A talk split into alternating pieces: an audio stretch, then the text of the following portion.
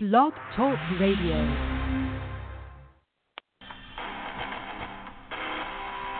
This is the 4FCS Fanatics radio show with your hosts Adam Willie, Preston Adams, Dakota Collins, and Jeff Wigton. And now, here's the show. Hey guys, what's up?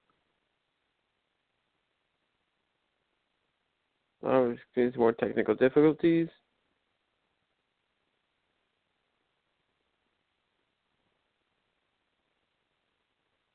So it is now week one here.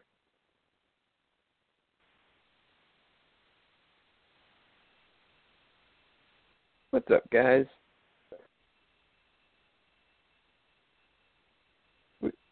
We are here with Dakota Collins. Dakota, how you doing? Doing great, man. How you doing? Oh, that's great. Start SDS football again, isn't it? Yeah, I'm so ready. Been looking forward to this for weeks, for months, and it's only just a short couple days away. That is true. Good evening, guys. We're also, so we're also here with Jeff Wigton. How you doing, Jeff? I'm doing okay tonight. How are you? Pretty good, pretty good. Yeah. Just watching some old NDSU football games, you know.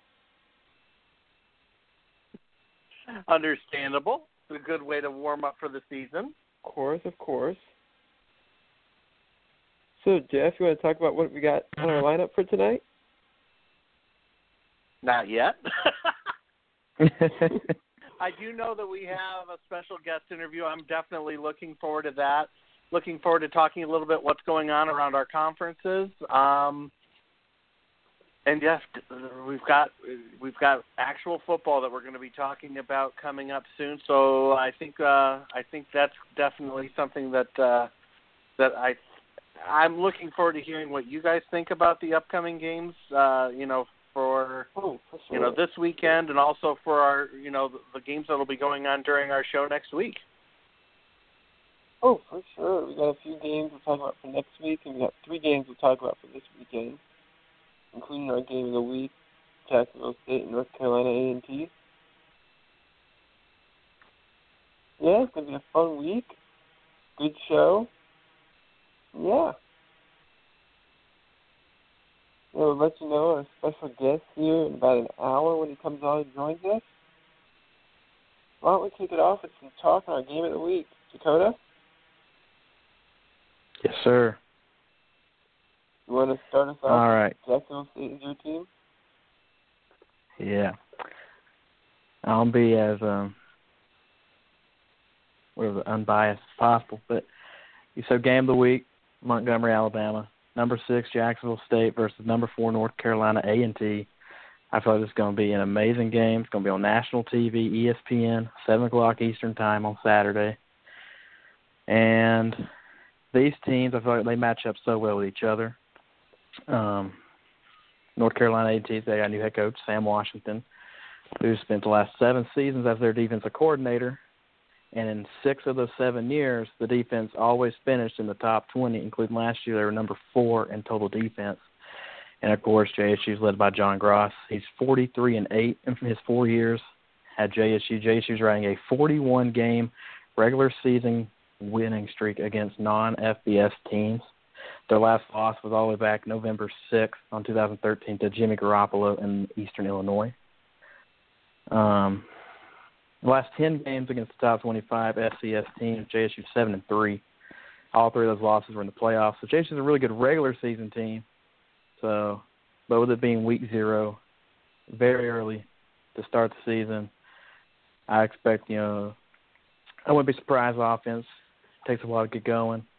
So I feel like in this game, it's going the defense is going to have to not necessarily stop, but they're going to have to contain or try their best to contain Lamar Raynard.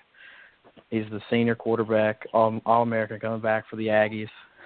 Threw for just under 3,000 yards last year, 27 touchdowns. It's going to be a good game. I think it goes without saying that it's going to be a good game. I, I, Right. I'm from what I'm reading here, I'm thinking this is going to be a defensive struggle. You know, uh, Yep. I know you guys were, t- were talking about scores earlier. I'm wondering how much scores you're going to actually see. You know, who can break the other team's defense in this case? And, and I, I, I agree with you. I think we definitely have. uh you know, we definitely have to to to hand it to Jacksonville State. I think I honestly, I, I'm right there with you, Dakota. I think I think you're right on. This is Jackson State's going to be on a roll. I know it's the first game. It's hard to say that, but Jacksonville State's going to be on a roll. You know, given their their recent history. I I think you're right. I think we're going to see. Um, I think it's going to be a defensive struggle though, but I think Jacksonville State's going to come out on top. Yeah, that's how I see it too. I can see it either way. I would I would be very surprised if it turns out to be an offensive shootout. But like I said, with Raynard, and then you have Zerrick Cooper transferring in from Clemson, Landon Rice coming in from Auburn, six five tight end. I could see it being an offensive game, but as good as these defenses have been, and not just last season, but just multiple years now, I see it more of a defensive shootout as well. Mm-hmm. Exactly. And you know, honestly, you, you have a team though that this is their first time, you know, under center with those with those folks. So, Yeah. are they going to be completely into the offense? Yeah. I mean, this is this is game one. I mean, I, I understand they may have taken some extra practices because this is, you know, an early game for them. But you, you just kind of wonder, are they going to be uh, ready, you know, on, on you know Saturday for this uh, for this game, and are they going to? Is their offense going to be, you know, completely ready? I'm sure the defenses are going to be ready. Obviously, Yeah. they have the, the the history of having amazing defenses on both sides of the ball. So, yeah, I think I think this is going to be an awesome game. I, I'm looking forward to it. Uh, if, I was to put a score on it, I, I think both teams will score touchdowns. I think Jacksonville State, though, yeah, they may they may put a second uh, score on the board, and I think that it might be fourteen to seven. So I will go. I'll go with you on that. I, I like Jacksonville State in this contest. Yeah, you touched on it. JSU, you know, new quarterback, new running back, uh, but they do have an experienced offensive line. I saw three preseason All Americans, um, 14 starters returning overall, including uh, junior defensive back Marlon Bridges. He's on the Buck Buchanan watch list right now. Last season, Oh, that's an 79 awesome tackles. place to be. Yeah, I would say so. And then Yeah. the defenses last year, I looked. Oh, you know, I done I done the math. I run the numbers. Um, JSU allowed 15 points a game, and North Carolina A&T allowed 12.4. So that's what you're dealing with right now. And I don't expect the Yeah. offense to be full, just click right away, week zero. You know, I don't. I wouldn't want my offense. I mean, obviously, uh, let's say it kind of goes both ways. Yeah, you obviously want your offense to be ready, but um, the offense is going to get better as the season goes along, hopefully. So as long as the defense can do their part and keep the game manageable, I think hmm the lower the score, the more chances JSU has to win. Oh, I think you're right. If it turns into I if it turns you're into an right. offensive shootout, and- I would start to worry about I JSU. And and honestly, I wouldn't even be surprised if you have one of these, uh, you know, one of these two defenses possibly getting, you know, the decisive score. Oh yeah, You know, I mean, a, a, a Yeah. takeaway and a pick six, uh, it's possible for either one of them. field position is going to be a big key, especially with these defenses. hmm Yeah, yeah, because I mean, if if either team, you're right. If either team puts it deep into the other person's territory, they're not going to be able to just, you know, it, yard game is going to be hard. That that that ground Yeah. game is going to be difficult. So they're you know, but even to go to the air against these two defenses, you you've got to be very careful because they both have a chance to you know pick that ball off, and, and if they're deep in their territory, you know, you- you're setting up an easy scoring chance. Yeah, I agree. You know, if the, if whichever defense can win the turnover battle, give their offense a short field to play with, and the offense can keep the other team's defense on the field, that's going to be key to whoever wins. Exactly. Yeah. No, you're you're totally right. Um, with that said, um, I have a little bit higher score, although I do say it's been a little low scoring. Um, right now, this could change though, but I, I'm, I settled on 23-17 Jacksonville State. Seeing their history from last year, I don't know that that's completely out. You know, mm-hmm. um, again though, I just again with it being that first game of the year, you know, I've mm-hmm. I've seen some games where you just kind of go, did they remember their defenses? That is that's not happening here. You know, Jacksonville right. State, North Carolina, A and T, they're going to bring their defenses. It's it's going to be all good. So honestly, it's going to be on the offensive side of the ball if anybody can get anything going. And again, you know, you, you take a look at a possible turnover, you know, setting up something for the score. I mean, they both have good kickers, I'm sure. You know, if they right. can get a kicker, you know, close, uh, a turnover deep in the other, uh, deep in the other side, I I could easily see, you know, a field goal or two because of a turnover.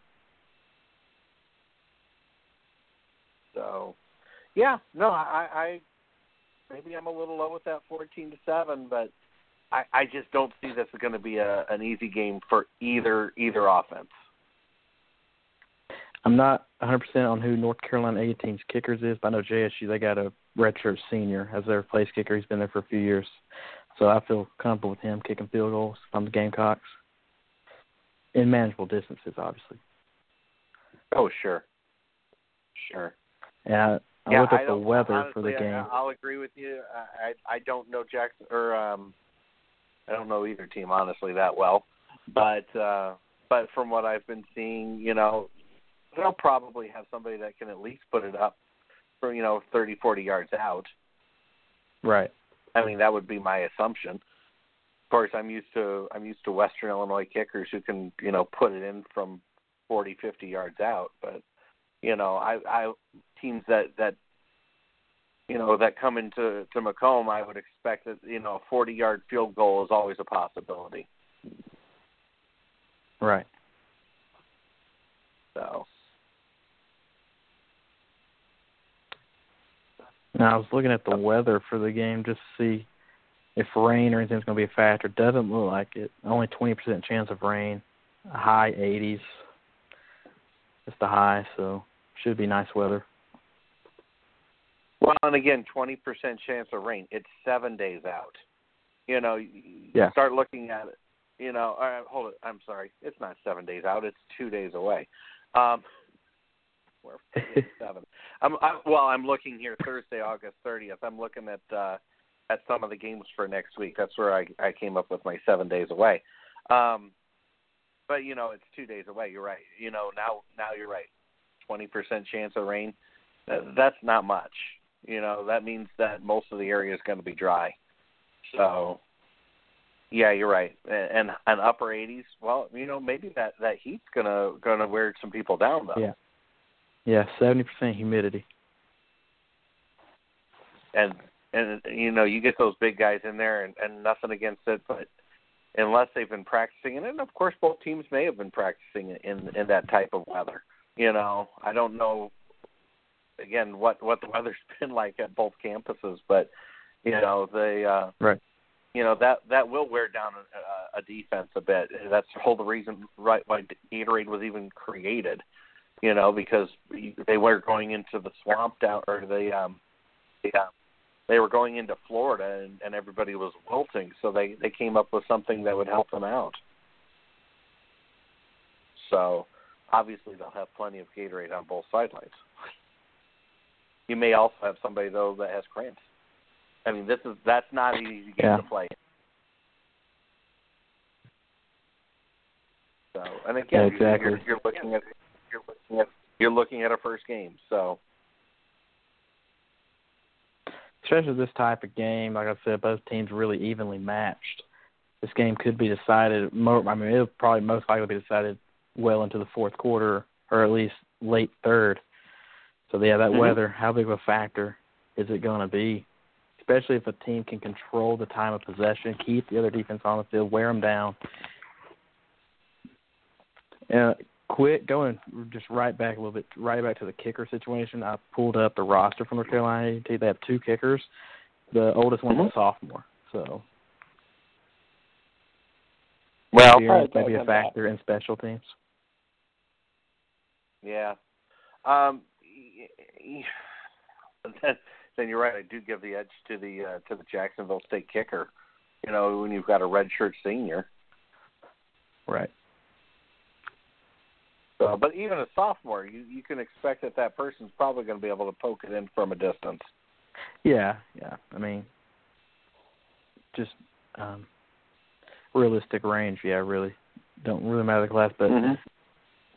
depend at the late late in the game. You know, like a mid forty yard field goal. Crowd's probably going to be mm, leaning toward Jacksonville State. Oh yeah. Oh, most definitely.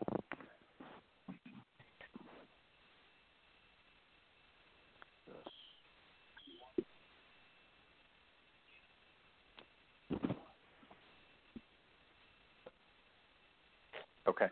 Um, you know, I might bring this what I just saw here up a little bit later. Um, I just keep getting that message there, and it's like, that hmm, okay, okay. Uh, What? oh, What? Are you back?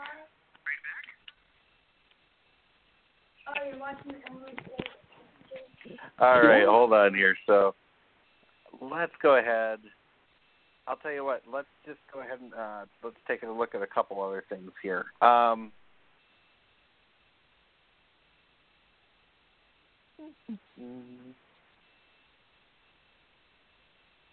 I'm sorry, I'm on a little bit of a of a rigged up system here tonight, so it's a little a little difficult for me here. And no worries.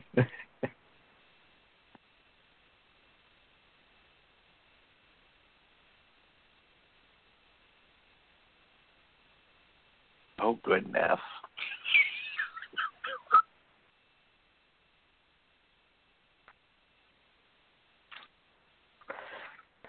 Trying to look at my notes if Uh, anything else on the game. This is the third all-time meeting between JSU and North Carolina A&T, but the first one since 1995. Okay. And JSU does lead. JSU leads the all-time series two to nothing. Well, But both doesn't- games were It doesn't help close. that they're you know that they're in that they're in Jacksonville State's territory. You know. Yeah. yeah, they they've split a home and home or first game was in 1994 at North Carolina A&T. Second one was in Jacksonville. Guys won both games. Um, but first one was decided by seven. Second game, their last game was only decided by 11. So, if history tells us, even though it's a short sample, small sample, it's probably gonna, you know, we're in for a good game. Oh yeah. Well, I mean, you even just figure out how close that they're ranked. I mean, Oh take yeah. the records and throw them out the window. You you, you look at how close they're ranked. I mean, th- this is going to be this is going to be a hard game for both teams. You know, you you, And you have really a number got- four and a number six. Yeah. You really got to look at what these programs also really have to pull Jack or prove. Jacksonville really has that stigma of can't get it done in the playoffs. North Carolina A and T has that stigma of they don't really have a tough out of conference schedule. So here's the test. JSU, even though North Carolina A and T, the MEAC doesn't participate in the playoffs, I think they are a playoff caliber team. Um, so Oh, here's your sure. chance to er, really early test for both teams. Two very consistent programs because you know JSU they won like I said 41 straight against the regular season against non-FBS, 32 straight in the conference. North Carolina A and T is um, 40 and eight in the last four seasons. So two consistent top programs going at it on national TV. It's really good for FCS football. Oh yeah. Well, and to have, as you just said, to to have this matchup is, you know, you, you really have to well, you you have to hand it to both teams. I mean, you don't just become a top ten ranked team, you know, just overnight. That just doesn't happen. These teams have put in their dues. They've, you know, they've recruited the good players. They've they've put up the good fights. You know, they have a reputation of great football. So, yeah, this is going to be this is going to be a struggle. Both sides, weather conditions, eh, it'll be it'll be just it'll be a struggle for both teams. It'll be a good game though, both ways.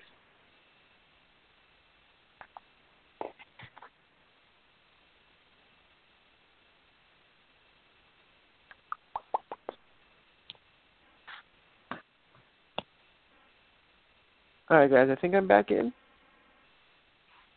That Welcome works. back. How you doing? About time. All right. What I miss? Uh, we, we were we were we were filling time on North Carolina North Carolina A and T and Jacksonville State. Okay. Okay. Do you have any thoughts on the game, Adam? Oh. Well, turnovers. All I'm gonna say. Yeah, that's think something we touched on be too. That what that'll be a what key to the defense can, can yeah, that's what we talked about. Mhm. What defense can win the turnover margins, flip the field for their offense. Big. I think turnover margin and time of possession is going to be the biggest keys to whoever wins the game.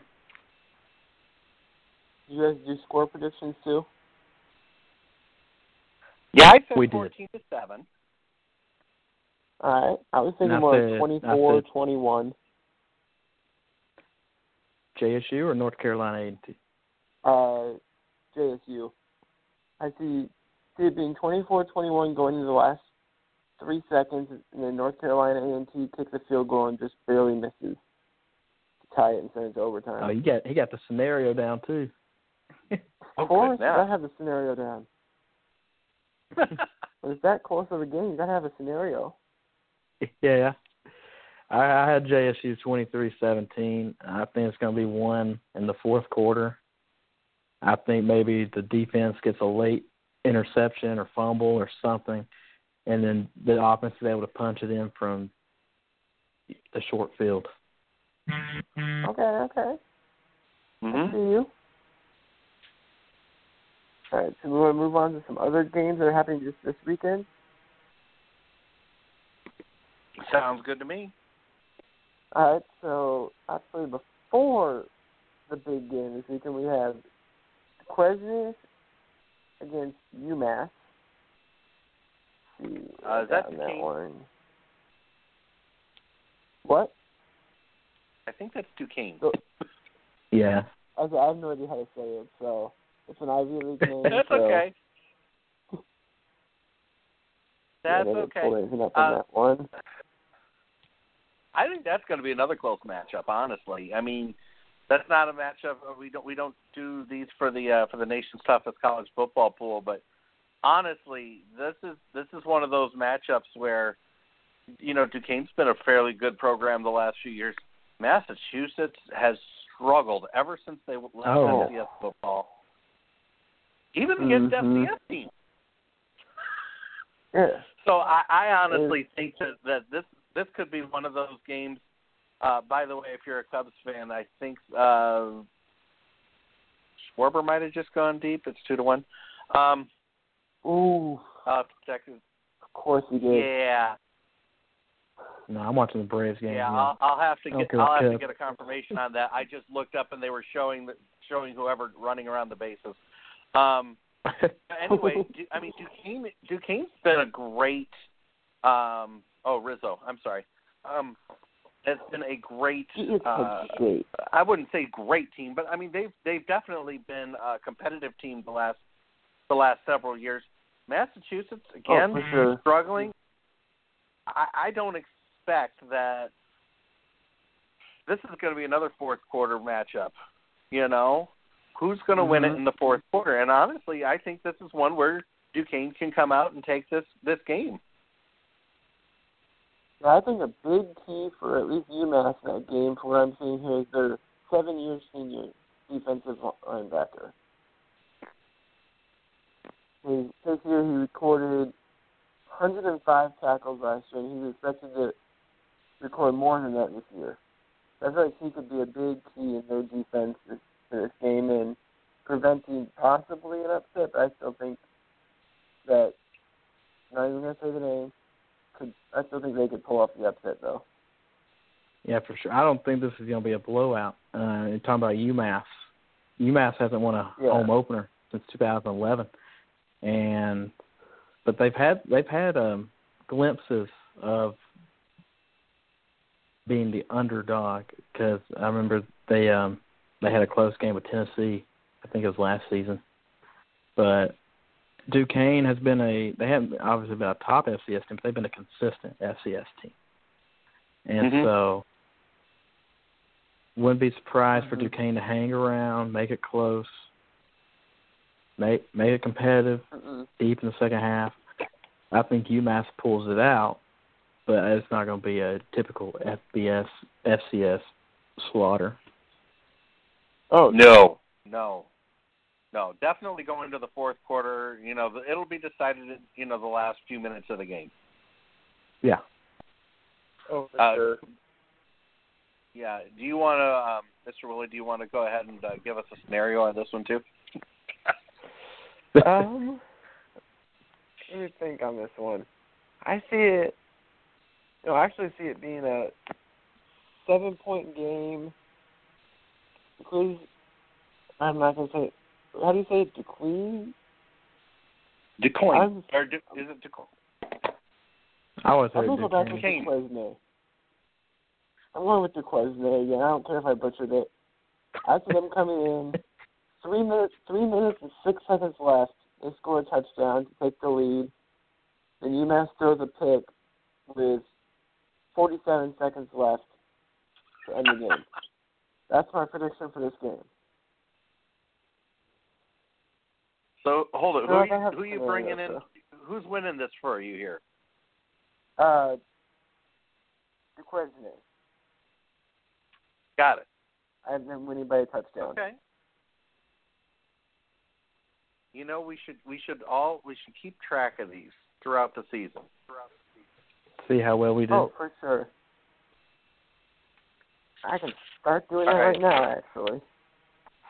And actually, I was just reaching in to to, to open up Excel here. Oh, you want to do it? Feel free. Saves me I'll time. do it. All right. Free time? What's that? I agree. Right, so what do you guys have for yeah, you're just starting game? school, so you're just starting school. just- So yes, I can completely agree. Yeah, I just started this past week, so it's tough. Mhm. That's why I love community college, though. It's easy.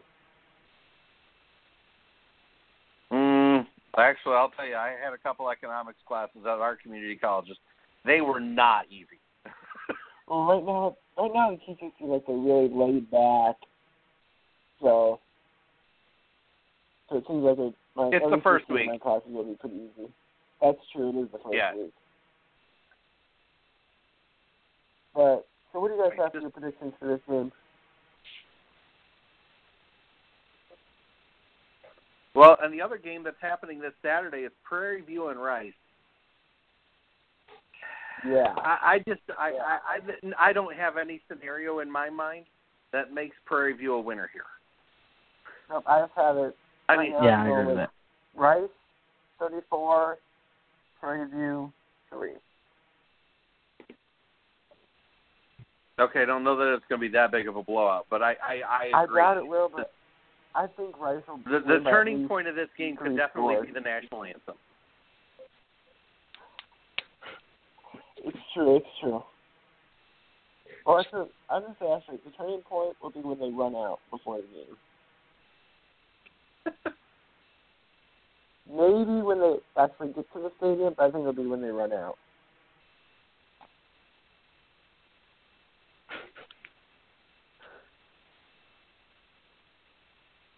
Any other thoughts on this? All right, just- 'Cause I, There's I, not I'm kind of the same way though. I mean, I think I think the turning point of the game is again the national anthem.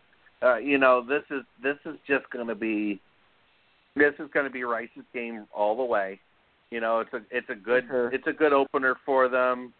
You know, it's nice for Prairie View A and M to you know to challenge themselves right out of the gate, but you know they, they can't be really coming back thinking that this is going to be a win for them. Oh no, not not at all. This will be a tough game for them, but I think Rice will pull out a big win. No doubt.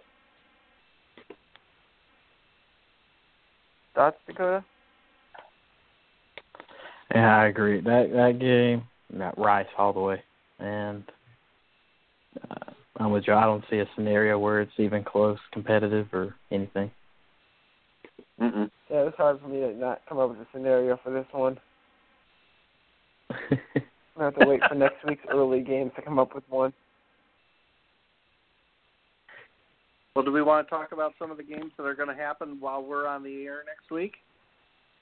Sounds good to me. We can start with some of the games even before we are on the air. Like we start out with one game might not be might be like the Prairie View A and M Rice game, and that's Wagner versus Bowie State next Thursday at five Central. I don't. Again, you're Yeah. going Division Two. I'm sorry. This is You can't I, win that. I understand. I understand, but at the same point, uh, really, you had to Yeah. schedule a Division Two team.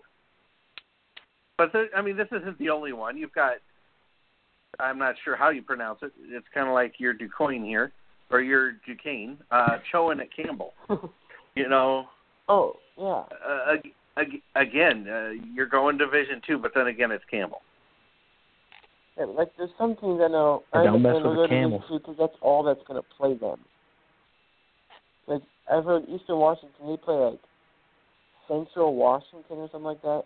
Every, like every other year, that's that's all they can get to play them. So it makes sense to play sometimes I mean- those D two schools. I mean, I mean, I'm not throwing anybody on the bus, but you look at Indiana State and Quincy. I mean, Indiana State looks like they need all the help they can get. So Yeah, so they're trying to not have a losing season. I mean, they they need Yeah. to go ahead and get their one, but you know, one here's the out of the funny thing: Quincy could Quincy could come in and make that game a possibility. So They could. They could, yeah. I hope that I hope they do actually. That'd be a great conversation for our next show after that. Let's see. actually, they should be ending next week right about the same time that we uh that we get off the air, don't you yeah. think? I'm thinking they might be ending about the same time we get on the air too. Unless that's what you said. No, I mean that, that's a six. That, That's a five game should o'clock be game ending. our I time. think wrapping up. Is it? Yeah, it says here. Oh, I'm uh, looking at this an is Eastern time thing. You're right. Central. You're right. I'm Yeah, looking at something that says no. In, Quincy and Indiana State is six central. Oh, Quincy. I thought you were talking about the Bowie State game still. Yeah, Quincy. No, I kind of looked at that and went Division Two. I don't have to really come up with a scenario there either. Yeah, no, but, the Indiana State game that should probably be about halftime if we're lucky when we get on the air. There's a couple of good games we could talk about next week while we're on the air that are going on. Like besides that one, there might not be much to talk about unless Indiana State's losing. But we could talk about that day, like New Hampshire, Maine's playing that night. The one we talked about last week, Kennesaw State, Georgia State's playing.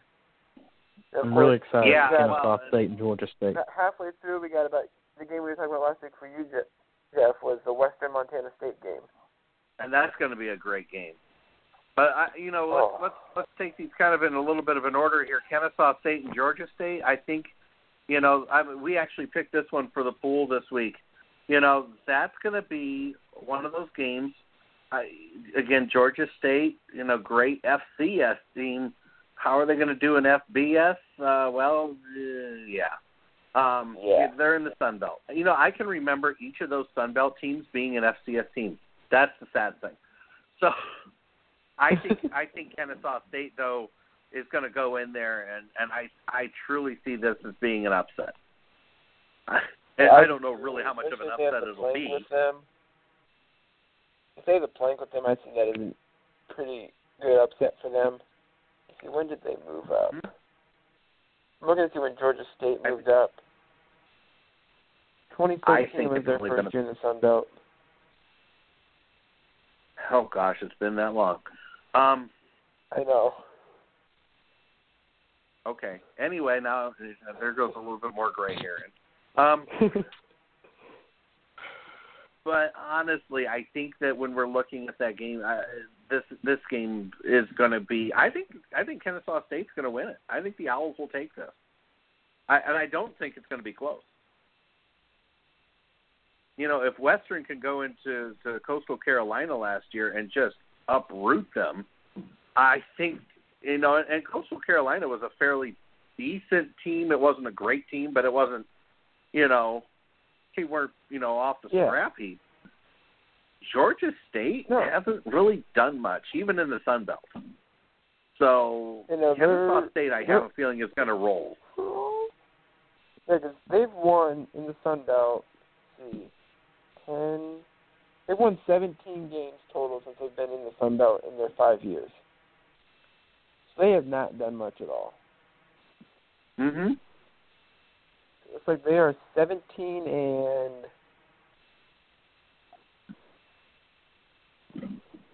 forty-four, forty-five. They're 17 and 45, I think. 44 maybe. And honestly, if if you're doing that in the Sun Belt, maybe you should start to think: um, Do we belong here? Yeah, just think about Idaho. And and welcome back to Idaho. Thank you very much. exactly. Will they be the next Idaho? Move down. I don't see why not. I mean, what are they gaining I think right now by should. being in FBS football? Yeah. I mean, no, you're not going to compete for anything meaningful, really. And last year they did have a winning record, but they were only seven and five, and then lo- and they lost to Appalachian State, Idaho, and they lost their season opener to Tennessee State at home. They did, Yeah. however, beat Western Kentucky in the bowl game, but not really anything impressive. Especially, you know that Mm-mm. you have another scenario this season where you open up against another FCS team at home, and it's an even better team than Tennessee State was last year, and easily see Kennesaw State running away with it. Oh, for sure. I see them running away with it easily. It was at least a two po- two score game. Two score? I think you're being Yeah. you're being kind to Georgia State. I think that's a minimum. I see it being more like a four or five score. So we're all pretty much in here saying that it's going to be Kennesaw State here, right? Yeah, I, I feel like too. Oh, that, but pretty assumed. Got it. Okay. The, By the way, I'll You wanna post these later on. I'll post these later on. I, I every every every time that we that we start to talk about a new game, and I didn't put down the two Division two two games, but anytime we talk Yeah. about a new game, I'll just add it to the list. Take your guys' prediction to it, and then we'll we'll we'll add that Oh, yeah. to uh, we'll add that to the uh, to the Facebook page. How's that? works for me. Sounds good to me. All All right. right. So do we want to move backwards a little bit on this list? It's listed as earlier than this. It's still a six o'clock game, but it's listed earlier, and that's Rhode Island, Delaware. And I think that's going to be a good game. I agree. I, I think I I, I I like Delaware. I think that I, I think Delaware is going to win this. They're at home, um, but I I still think Rhode Island can keep it close for three quarters. You know, there's nothing here saying that that this is going to be a blowout to me. no. Rhode Island's not ranked though. I think Delaware, if I remember right, Delaware's ranked coming into this game, aren't they? I'm looking right now. Actually, they are in the coaches poll. They are 16th. Yeah, they're ranked in the top 25. Mm-hmm. If you go by if you go by the stats poll, they're 15, so they'd be in the top 15. So yeah, they're ranked. Their offense should be really good. So I think that's what's going to be the big key to this game is how Delaware's offense performs. Yeah, but I mean, I I, I I'm not going to say it's going to be a runaway, but I think that this is going to be one of those games. Delaware should take this game at home. Oh yeah, they should. But just like in the FCS, like I always say, you never know. Yep, you're right. As I'm typing this in, uh, Dakota, what's your thoughts on this one? Oh wow. Uh, let's see. Delaware opening at home, motivated, start season top 25. I think they got a lot of proof. I would actually not be surprised if Delaware wins by 17 or more points. I wouldn't be surprised if they run away with it in the third quarter. Okay. Yeah, and, they do have something. I think Rhode Island can keep it close for a half, but I think it starts the third quarter. Delaware starts pulling away, forces a turnover, and I think the Blue Hen make a statement early.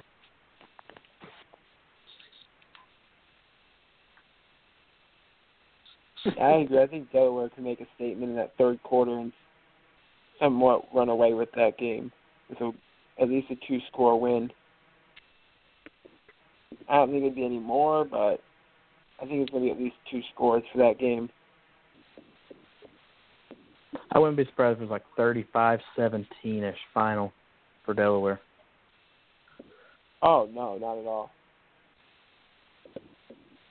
Some of these games, it's kind of hard to come up with a good scenario for them. I feel like the next one, though, I can come up with a good one. So, we want to move on to the next one? Sure. You're all, Let's you're see all if your good one's as good the as my Titans? good one. All right, the next one I got is actually, in my opinion, the top CAA game of the week, and that would be New Hampshire and Maine. Well, I think you're right. I think this is the best uh, matchup in, in the Colonial. Um, I don't know how to go with this one. I mean, honestly, I, I think It's New Hampshire will win it. game. It is, and that's Yeah, that's what makes this a, another- a difficult game. I think this could be another one of my games that I have as a last second field goal or last second touchdown game. You know, I like those type of games. They're exciting. Except for when my team has Yeah. a loser end, but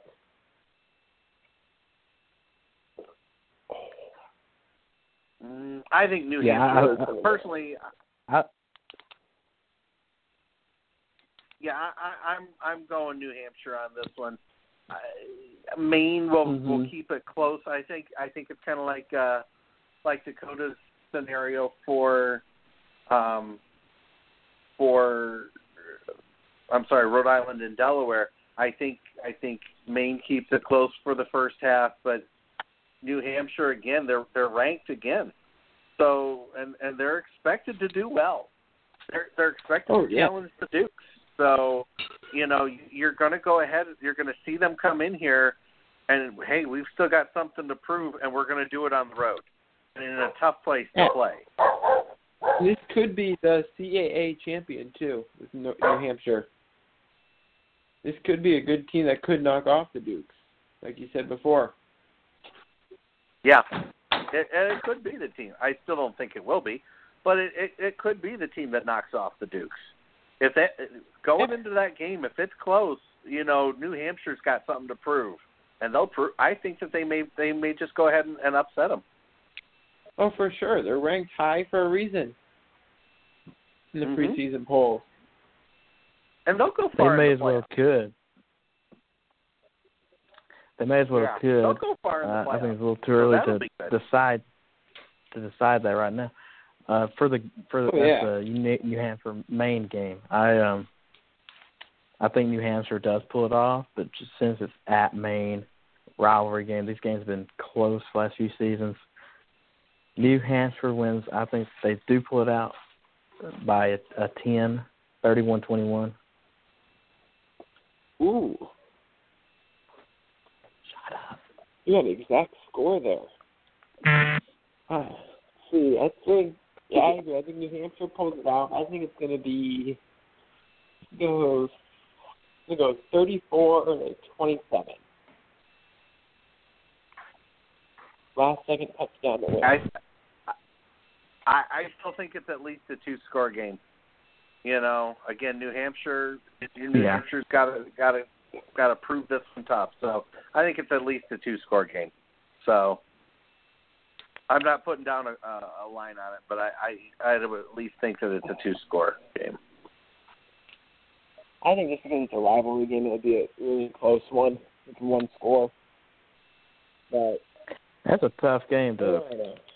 start out with the year New Hampshire's supposed to have. You're ranked highly, and then you're asked to open the season on the road in Maine against a rival, against a conference rival. It's going to show early what New Hampshire's made of, and if they can uh, later in the season challenge James Madison. Oh, for sure. And I think later in the season, that New Hampshire James Madison game is going to be a tough game because it's one, it's in New Hampshire, which is in wh- what I've seen is one of the toughest places to play in in the FCS. But I think that's if James Madison loses one game this year, I think it's to New Hampshire.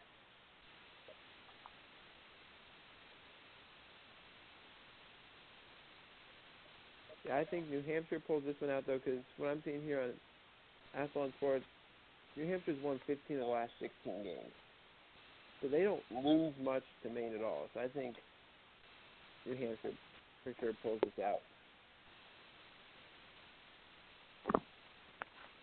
So we all three go New Hampshire.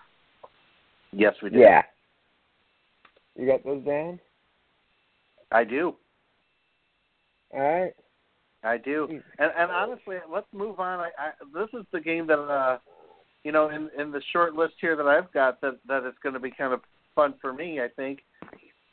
Southern Illinois and Murray State. I honestly think this will be a close game. Oh, I think Southern Southern's got something to prove going into this game. I don't know that Murray. I mean, Murray State, of course, doesn't want to lose their home opener, but I think Yeah. Southern wants to show that that that, that they are an improved team, and I think that Southern's going to try to, you know, try to do something here on the road. So I, see Southern's going to keep this close, and, and they very well will probably pull this off. yeah. I got my eyes right now actually on Southern because one of the guys that actually recently followed us on our Twitter page did a little bracketology on his account, and he put on there he has Southern going to the playoffs. I think they're they've improved that much. And after looking for lineups, I think they could be a contender this year for that playoff spot in the Valley. Well, and again, earlier you said that they were one of the teams that you could see either finishing, you know, third through seventh. You know, yeah, we're one third through teams. sixth. Mhm. There's so many teams in there that could finish third through six. Third through 7 Mhm. Yeah, it wouldn't it wouldn't surprise me if Southern goes into Murray and wins. Um, Murray State they've really struggled the last few years. They they haven't had a winning season since 2011, and uh, haven't won more than three games since um, I think 2014 it was 13 one of those. And so wouldn't surprise me at all if it wouldn't even if Southern went into Murray and just really just dominated the Racers. Oh, yeah, I Okay. could see them completely coming in and dominating them. Oh. Hmm. Got it. There we go. Coming down hard out there. I know what you're saying. It's coming down hard too, and I'm like, you're kidding me, right? oh, you saw the picture I sent you. You'd say the same thing. I did see the picture. I just white. opened it up a bit ago. I thought that that was hilarious. Oh, it's Um, a perfect game to watch yeah. in the middle of summer. That is a good game to watch in the middle of summer. I was at that game. I got to go to that game, so it was fun to sit in. You see what we're talking about, Dakota? And then, You what? You see what we were just talking about there with the picture? I do not. I'm watching right now in the background. I the last year's NDSU Illinois State game on the background. It's snowing, Uh huh. and the field is completely white, and it's only the end of the first quarter.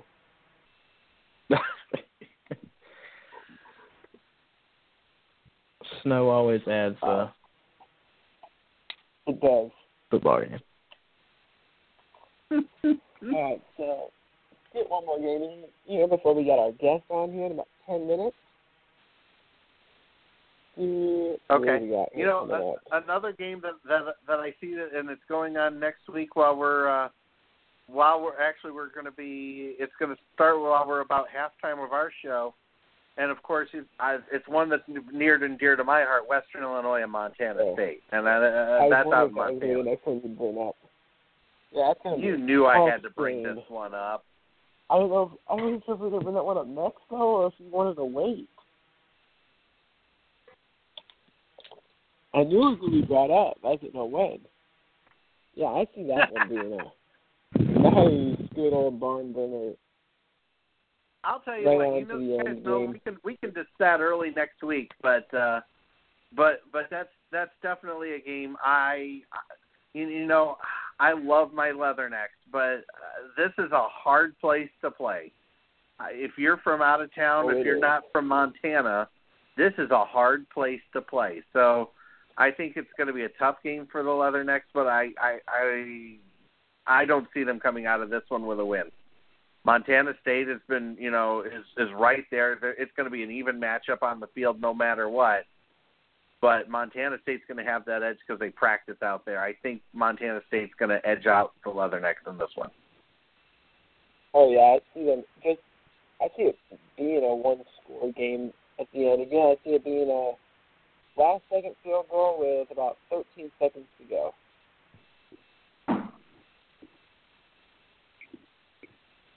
Yeah, last second. Okay, which one? Which way do you see it going? Montana State. I'm sorry. I see. And again, I've I've brought up those excellent.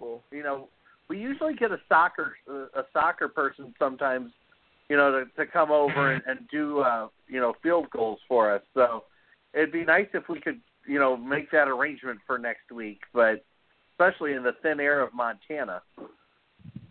You're going to high school Which way do you see that going? What? So you're going to high school football kickers in Illinois, soccer players? Yeah, we have soccer players here. You you should know that. Like that's what my high school does. They do soccer players. My best friend played soccer, and he was the kicker last year.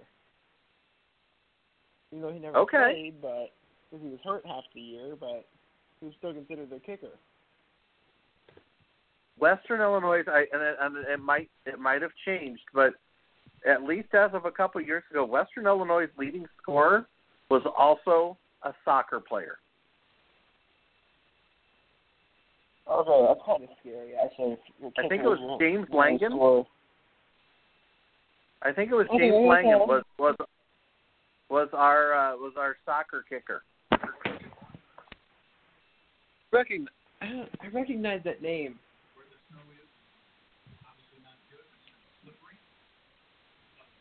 Yeah, I'm sure you saw him kick over you know over the the years that he was there. No, I probably did. I just didn't recognize the name right away. But then when you The name, I recognized him.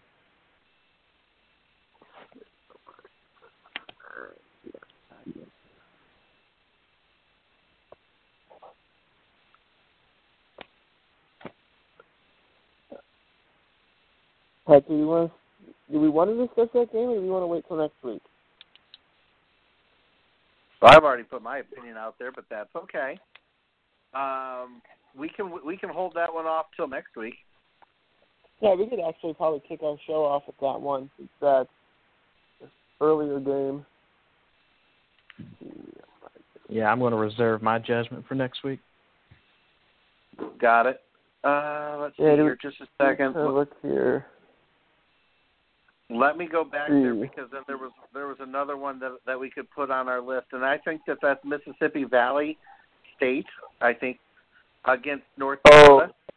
Uh, and and honestly, neither of these teams are going to light the world on fire. So I think that 6:30 uh, Central Time matchup next week, I I I have a tough time picking that one too.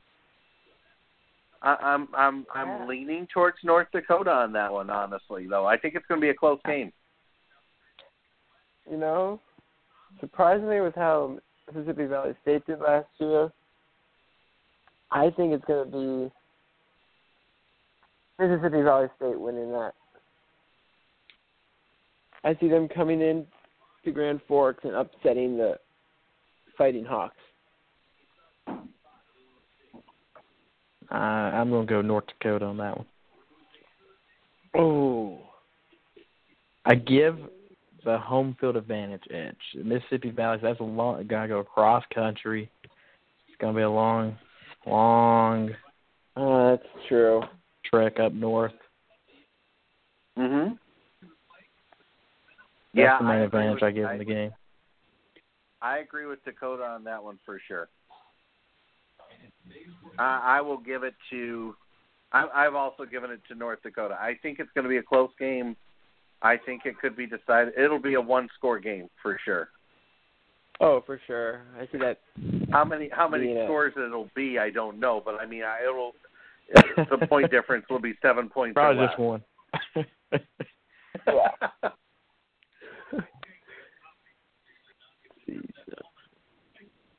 So, but no, I'm giving I'm giving my vote there to to North Dakota.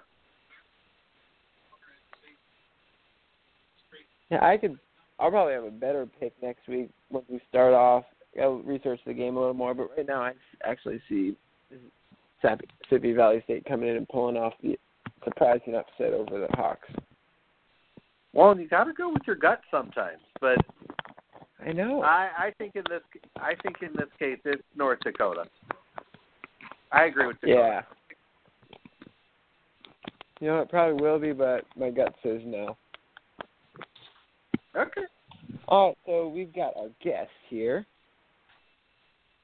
I would like to welcome our guest, Mr. Sam Herder from Hero Sports. How you doing tonight, Sam? I'm doing great. How are you guys doing? Thanks for having me on the show. Doing great. Pretty good. doing Great. Thanks for joining. Of course. We'd like to know, Sam, what are your thoughts on this week's game?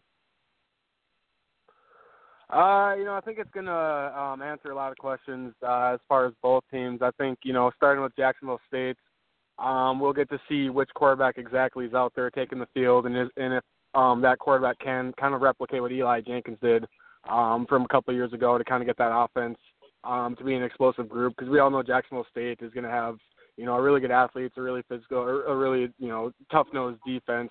Um, I think they just need that quarterback play to kind of to kind of uh, get past that second round hurdle. Then as far as North Carolina A and T, um, I think they're kind of looking uh, to prove something against these against these FCS powers because we saw um, a couple of years ago in the playoffs where you know an HBCU team, team did make the playoffs.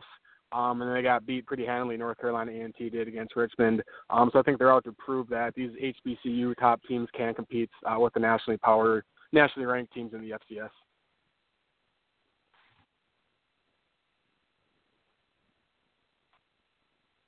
So Uh, yeah, I agree. Go out, go. Who do you think's taking this game?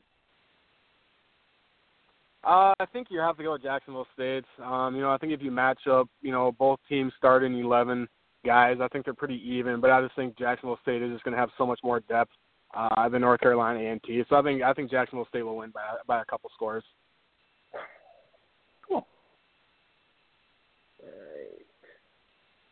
Well, and I'll tell you what, we were also just weighing. What the heck? We'll just get your opinion on on a few of these other ones that we were just weighing in on too. Um, we've got Prairie View and Rice as another game that we were just discussing. Who do you think's uh, got it in that game? Uh, yeah, you know, I don't think you know Prairie View has had a pretty you know tough off season. I think they have a, a first year uh, head coach and their quarterback, their their returning starting quarterback, uh, left the team um, over some over the summer. So I think Prairie View A and M, I think they're gonna have a tough go um, at it. But as far as you know, and then Du- I, I believe Duquesne plays UMass. Um, I don't think Duquesne's gonna win that game. I think that game is gonna be much more interesting than this other one. Um, AJ Hines is a terrific uh, running back uh, for Duquesne, so I think he can keep, he can keep them in in that game against UMass. Okay. All right, I see you. You think in, in the UMass game, who do you see winning that one? I think UMass. Yeah, you know Duquesne is is a decent program, um, and like I mentioned, AJ Hines is a is a really good running back. Um, I just I just don't think you know, and UMass isn't exactly a very good FBS team, but I don't I don't think Duquesne can go there can go there and win. I think UMass will win that one. Well, thank you for clearing up pronunciation too, because we were having a little trouble with that too. All right, no problem. I had no idea how to pronounce it. I was saying Duquesne. well, that's how it looks. That's, that's how it, it looks. So I mean, exactly. I don't I don't know how you get I don't know how you get Duquesne, you know, how how how, how it's spelled, but I guess that yeah, that's how it's pronounced. I'm thinking it's the silent S. Yeah. But yeah, now, you know, a game I think you wrote about, a game, Sam, I think you wrote about Kennesaw State at Georgia State. How do you see this game coming out? Yeah, I think Kennesaw State is a better football team. I think they're I think they're going to uh, win that one. Um, you know, Georgia State is both teams are located right around or right in um, Atlanta, the greater Atlanta area. So no, neither team is going to have to travel far. You know, you know when they when they face each other. Um, and I think this is kind of a nice intercity rivalry. Um, and I know it's hard to have a rivalry between you know, an FCS and an FBS team. Um, but you know, Kennesaw State I think is you know the superior team. I think they're going to go there uh, beat Georgia State. Kennesaw State has an incredible rushing offense. Basically, brings back their entire offense. Um, has some holes to fill holes to fill defensively. Um, but I think overall, Kennesaw State is going to be a better team than what, than what they were last year. Um, and I definitely think they have the capabilities of, of going to an FBS team um, and beating them. Yeah, I think like we're it. probably hey, on the same page there. Mm-hmm. We were all thinking that yep. Kennesaw would kind of run away with that one. Yeah. Yeah, most of us were saying at least two scores. Yeah, that won't surprise me. You know, honestly, I think, um, you know, with the type of offense they run with that triple option, um, you know, I don't think they're going to blow them out. You know, in the first or second quarter, but I think come third quarter, come fourth quarter, they're going to bleed that clock and continually to, to score some points. So yeah, I can I can see a two three touchdown game there. What about Rhode Island and right. Delaware? Yeah, we were just discussing some of the games that will be going on at the beginning or before our show next week. Rhode so Island. The next one we have is Delaware. Oh yeah, that's yeah yeah that, that's that's an early uh, CAA contest there. Um, you know I like Delaware in that one. Um, you know Rhode Island is kind of always that team that you think they're going to be decently solid because they, you know, they they play decently at the beginning of the year, but then they kind of fall off. Um, I think Delaware is going to make that next jump this year and make the playoffs.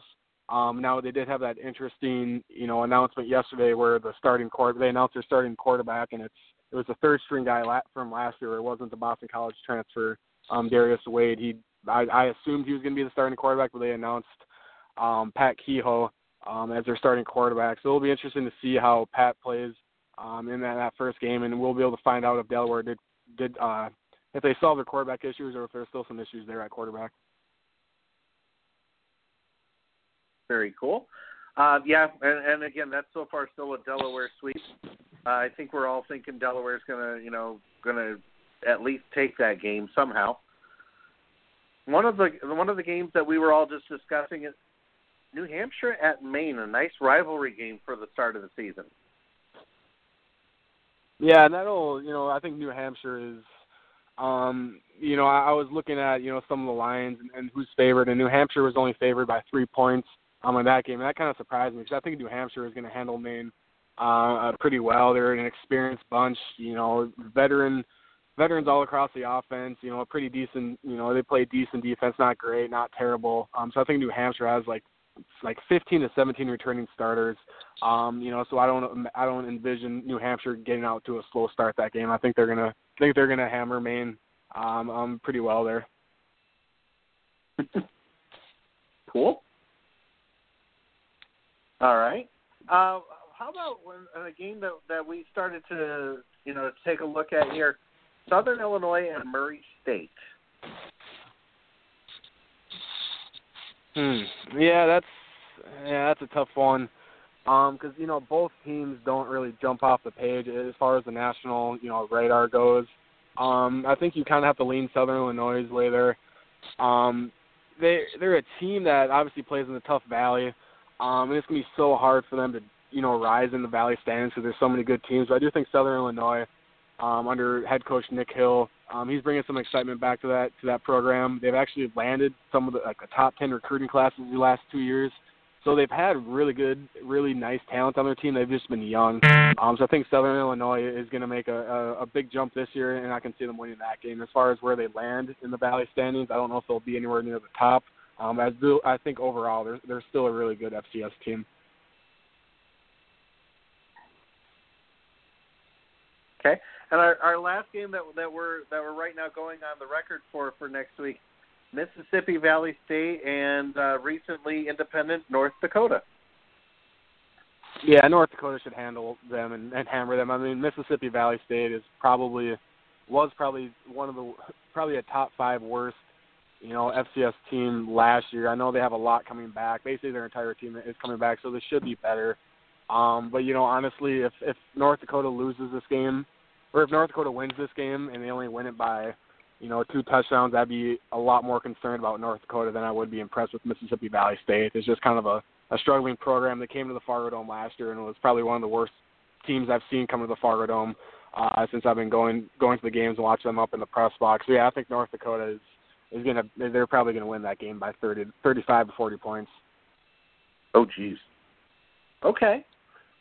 Ooh. Okay, we all had it one to I think it was one to two four games for that one. That shocking Mississippi Valley State upset.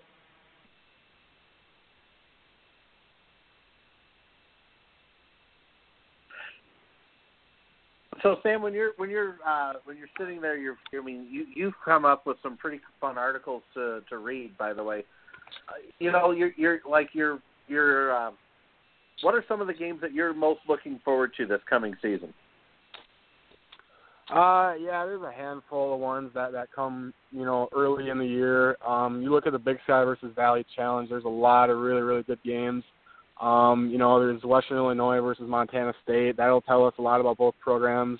Um, Northern Iowa plays Montana. That's a that's a game that's going to tell us a lot about where those two programs um, are at. And then there's also, you know, a game that I've circled late in the year, um, and that's Kennesaw State against Jacksonville State. Um, I think that's going to be a game that's going to determine you know, it's going to have a lot to say of where the playoff seedings are at. Cause I think both teams are going to have really good records at that point, and I believe that's in the last week of the regular season. Uh, Kennesaw State uh, against yeah. Jacksonville State. So yeah, yeah. So those are those are some of the games that, um, as far as non-conference matchups, that I think are going to play a big role um, in how the playoff picture looks.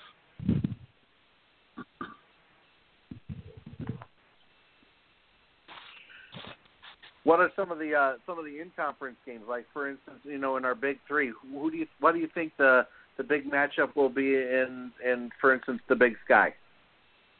Right, and like I mentioned, um, you know, Kennesaw State and Jacksonville State is in the last is in the last week of the regular season, and so is Montana against Montana State. And I think that's a game where, you know, I have a hunch that both of these teams are going to be, you know, right around six to seven to eight wins. So I think when Montana Montana State play, I have a gut feeling that whoever wins that game is is going to make the playoffs between the two because I think they're going to be pretty even as far as record and in the standings. Um, so that's one game I'm looking forward to. And then of course you have to go with South Dakota State uh, at North Dakota State this year. Um, obviously the Jacks have gotten the best of NSU um, these last two regular season games. Uh, I have the Dakota marker, and South Dakota State comes to comes to the Fargo Dome. Um, so obviously the Buys and, the, and their fans will be hungry for that one. Um, it'll be a nice, you know, test and a nice glimpse of what the South Dakota State offense looks like. Um, obviously, with the terrific quarterback coming back in Taryn Christion, but you know we all know the names Dallas Goedert and Jake Wieneke. Um, they're now gone, so it'll be nice to see, or it'll be, uh, you know, it'll it'll show us a lot, especially me, because I plan to go to that game. Um, it'll show me kind of what this offense looks like without those two big weapons there. Cool. How about the Colonial? That's the that's the last of the big three. What do you think? Uh, what do you think is going to happen when uh, New Hampshire matches up with uh, with the Dukes? Yeah, I think that probably um, that's probably the toughest game uh, for James Madison because I believe JMU goes on the road uh, for that one. Right. Um, so, so I think that's one game. Um, you know, you know, in my opinion, I do think James Madison. Um, you know, if I were to pick, I would probably pick them. You know, going undefeated through the CAA this year. I think I still think this team is that good. But if I had to pick one game where, okay, where where do the Dukes slip up? I would pick that New Hampshire game, um, just because, like I mentioned before, a little bit a little bit ago in this segment, that you know, New Hampshire is a really experienced team, um, a really great offense uh, with, with some great weapons there at quarterback and wide receivers. So yeah, that that's probably the marquee game um, in the CAA, and you can also look at New Hampshire playing Delaware. I think those are two teams that are probably battling for that number two spot in the CAA. Um, and whoever wins that game, you know, might earn that that that two spot in the standings, and, and might be able to earn a playoff seed. Uh, whoever wins that one. Cool. We'll definitely have to keep our eye on on that game as well.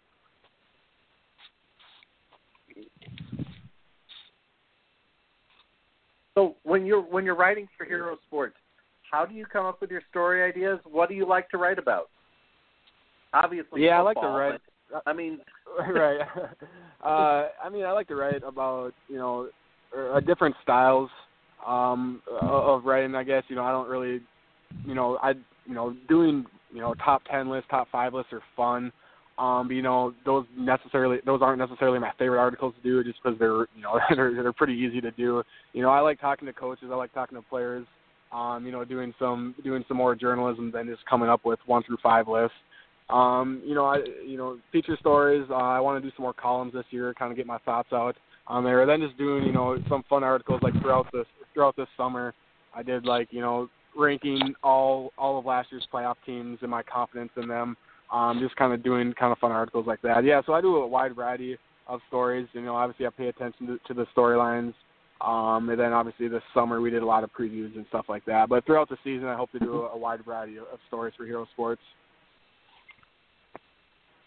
All right, so I got a question for you. How is it working with having the, two of the main FCS writers in Hero Sports being J, a JMU guy and an NDSU guy?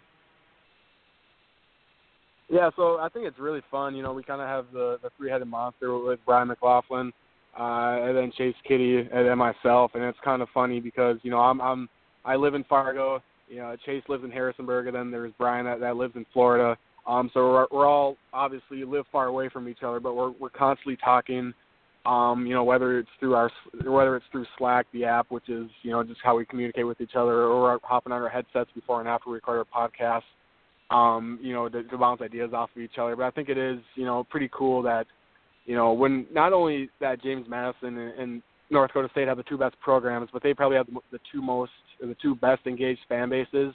Um, so I think it's really valuable that I'm living in Fargo, um, Chase is living in Harrisonburg, where we can go out and actually talk to the players, actually go to practice, see what's going on, you know, talk to the players and coaches, and kind of be you know, not just have a view from afar of what these programs are like. So I think it's really valuable that that we have we have we have some guys on our staff that actually live. Um, you know, we're we're kind of the hotbeds are of FCS football. hmm Well, especially you being up in Fargo, that's got to be a great you know area. You're also a, an NDSU alum, if I remember. Is that correct? Yes, I am. Yep, I went to NDSU from 2011 to the spring of 2015. So I was here um, and covered the first four national championships NDSU won. you covered them for the Spectrum, correct? Yep, uh, I I was a sports editor at the NDSU Spectrum, the campus newspaper for two for two years, um, and then my senior year, which was 2014, Carson Wentz's first year um, as a starter, I was the editor in chief, but I still did, you know, still sat up in the press box and covered the football games. Uh, so yeah, I had a, you know, I was pretty spoiled as a college student to be able to get that experience of covering, you know, games at Kansas State, at Iowa State, you know, going going to Frisco. Um, it was a really good experience uh, for me. Oh, for sure, that be a great experience.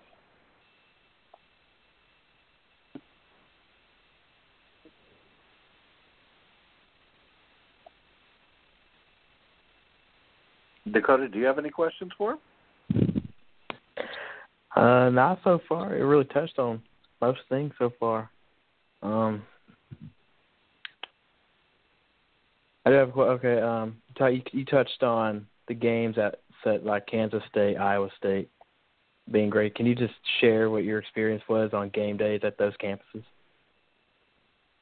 Yeah, so I know one that you know I can, um, you know, Iowa State was kind of more of a, a boring game. It ended up being 34 to 14. Um, but I do remember against Iowa State, um, it was either the, I think it was the first play of the game. I Carson Wentz fumbled uh, the exchange between the center and quarterback, and I was thinking, oh boy, you know, with this Carson Wentz guy, I don't know if you know, very first snap he, he fumbled it. I don't know if he's going to be able to replace Brock Jensen. And obviously, that was just kind of after one play uh, what my thought was, and he you know went on to have a great career and is now in the NFL. Um, but as far as 2013, I remember um, that was a brand new press box um, at Kansas State, um, and it's you know kind of you know funny from my from my perspective that uh, before the kickoff they unveiled the Bill Snyder statue, um, unveiled this new press box, and the fans were you know really excited and just kind of treated the opening game as you know just any other game that they're going to win, and then just you went in there um, and had that comeback in the fourth quarter. And one thing I remember is you know going down to the press box room. Uh, the best way to get down there was basically to to you know, take the elevator down from the press box, then walk down the bleachers onto the field, and then cut across the field uh, to get to the to get to the press room where the interviews were. Well, when I was walking down the stairs, I had to kind of fight my way through a bunch of Kansas State fans that were walking up the st- walking up the stairs uh, to leave the stadium, and they were basically looked like zombies. I mean, I, I would say, excuse me, they would just stare at me blankly, like I have no idea what just happened. Our team just lost to a team called North Dakota State that's not even in the FBS and I just kind of had to weave my way around everyone because they were just kind of in shock and awe. And I was like, all right, I, I need to get down the field quick, guys. Excuse me. Um, so that's one thing I'll always remember is just kind of, you know, it was like the zombie apocalypse, apocalypse with uh, with all, excuse me, with all the with all the um, uh, the Kansas State fans, you know, walking up the bleachers uh, in shock and awe. uh, now, how long have you worked for Hero Sports? Uh, so I started writing for them as a freelancer, um, kind of a contributor, um, in the middle of the 2016 season. Um, and then I did the same last year in 2017. I just took on, um, I just wrote a little bit more for them, but I was still, that wasn't my full time job. I was working at, news, at a newspaper, then Bison Illustrated last year at this time. Um, and then they made me an offer. I, I met all, I met Brian, I met all the editors and all that in Frisco. Um, and then a little bit after Frisco, they gave me a call. They gave me a call and said, you know, how would you feel about coming on full time and writing about FCS football all year round? Uh, so yeah, so I came on full time at Hero Sports in May, uh, this last May, and this will be my first season kind of writing for them full time. So been with them for the last for the last couple seasons, but this is my first season uh, as far as this is my you know this being my full time job. Uh, cool. What are some of the advantages and disadvantages to what you do? Um, I mean, advantages are that you know I you know it's my job and I make a living you know going to football games and talking to football players, talking to um you know talk, talk, talking to coaches and players, and it's always been kind of been my dream to you know cover Division One football. So that's kind of the perks and advantages of it. Um, you know, I guess I don't really know if there are a lot of disadvantages of it. You know, it's a lot of um, it's a lot of research. It's a lot of staring at a computer screen. You know, Monday through Friday, which you know sometimes um, you know, isn't the most enjoyable thing looking up stats and numbers and names and who's all coming back. Sometimes that can't be fun. Um, but then, you know, I just remind myself that I'm writing about football and it's, you know, it's really not that bad. So there aren't really a whole lot of disadvantages to it. And it's, you know, a really enjoyable job, um, uh, for myself to cover, to, co- to cover the FCS level. Well, and then you even still get to do it right there from Fargo. So you get to still be, you know, connected to your, to your alumni base, but you're also able to you know do your job from up there. That's pretty awesome.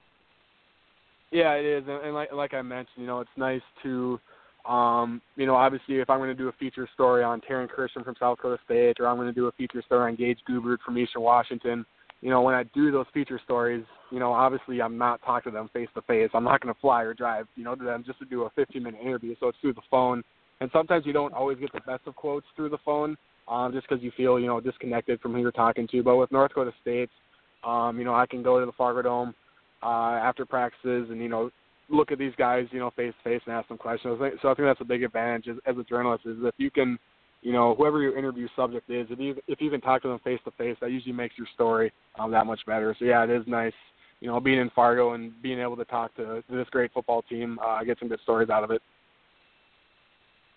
Well, and you also get to see some of the top talent in FCS football come through because everybody wants to play the best. Exactly. Yeah. You know, it's one of those things where you know I'm going to look back. You know, who knows how long this run is for North Dakota State is going to last, but I'm sure you know. Oh, 20 years for 20 years from now I'm going to be kind of you know reminding myself you know Carson Wentz's career I was I was able at, at North Dakota State I was able to cover Carson Wentz and watch him play. You know I think Easton Stick is is going to be a draft pick. I don't necessarily think he's going to be a high draft pick. I don't necessarily think he's going to be you know go on to be a multi-year starter in the NFL but it'll still be cool saying you know Easton Stick is now you know the number two or number three quarterback in the NFL um, you know, I got to cover some of his games as well. So yeah, there's been a lot of great players: Kyle Emanuel, Marcus Williams, Billy Turner. Um, you know, there's Joe Haeg. There's a lot of guys that are now in the NFL um, that you know I can look back on and say, yeah, you know, I I talked I talked to that guy one on one, or I saw him play in college. So yeah, those are those are kind of the cool things too. Like you mentioned, is you know not only talking to these players, but seeing uh, you know these great players um, you know play instead of you know watching them on TV like I do for most of these FCS programs. I get to see them play in person, Mm-hmm. which is which is really cool. Oh, Yeah. for sure. You have to see guys like Cooper Kupp come through the dome, or guys like that. Ex- Exactly. Yeah, Cooper Kupp. I remember, you know, the best player that I've probably ever seen come to the game, come to the Fargo Dome is Jerick McKinnon, um, who's you know the Georgia Oh. Southern option quarterback. Um, he used he last year he was the uh, Minnesota Vikings running back. I can't. I, Yeah. I don't believe he's with the Vikings anymore. I'm not, I'm not sure what team he's on, He's but he's still having a really good 49ers. career. Okay, yep, there you go. Um, and you know he's having uh, you know a pretty solid career as the number two guy um in the NFL. But he's he's probably one of the most electrifying guys I've, I've seen to come to the Fargo Dome. He was he was virtually uh, unstoppable. You know he would get five chunks of carry. Um, just kind of a small five foot eight guy that, that was a really explosive runner. Oh, for sure. I'm trying to remember. Was he in the first or second year when Georgia Southern came through? Uh, he was the quarterback in 2012. In 2012, and that was when that was the closer of the games. That's when Georgia Southern almost knocked out Okay. Dakota State. He was the quarterback in 2012. I, I can't remember which year he was. I actually just watched that game the other day. Mm-hmm. The advantage of the YouTube nowadays, you can watch those old games. Yeah, there's been a lot, a lot of really good, great games uh, in the Fargo Dome throughout the playoffs. That's definitely that's definitely that's definitely at the top. And actually, right now, I'm actually watching last year's Illinois State NDSU game from Normal here. Watching the Snow Bowl. Yeah, that got that got a little crazy weather-wise. Yeah, I got to sit out in the snow for that one, so that was fun. That's the advantages of living Now, obviously, normal here. and and I think we've all had those games where we've had to sit out in in bad weather. I remember a couple games from from Western Illinois where there wasn't very many people in the stands because you know the, there's nothing to block the wind and and and, and you had snow or rain coming down. What's the worst weather conditions that you uh that you had to sit in? Uh boy, you know, none for me as far as you know games I, I've been to. Um, I haven't really suffered, you know, through any bad FCS games. Um, you know, Jacksonville State versus North Dakota State in Frisco. Um, I was on the sidelines taking photos uh, that year, and that was pretty cold. Um, but as far as you know, just Oh. any football game, um, you know, there was some a, a couple of years ago. Um, I was living in the Twin Cities, the Minneapolis area, um, covering high school sports, and you know, some of those playoff games went into uh, you know, like mid-November, and you know, mid-November in Minneapolis, Minnesota is not very nice weather. It was pretty cold, so I had some numb fingers covering some high school games a couple of years ago. But I, I, th- I, I thank God that you know North Dakota State plays plays in, in, inside a dome because you know come those playoff games, boy, that there's I've been out tailgating when it's been negative 10 degrees, and I don't know how football games can be played like that. That's that's some brutal weather. Yeah, I've heard stories I about think- games at Old Dacotah Field out in the snow and ice. during yeah, playoffs. back in the back in the D back in the D two days, yeah, they they had to play outdoors. Yeah. That had to have been brutal.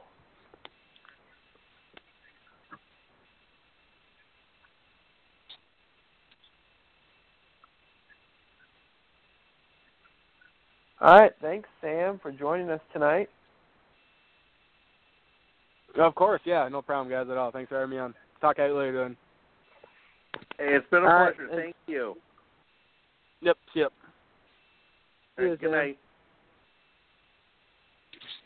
Uh, that was Sam Herder of Hero Sports joining us as our guest of the week. I am trying to think. What do we want to talk about next? You know, and, and Ooh, here we go. there is Here's a topic for you.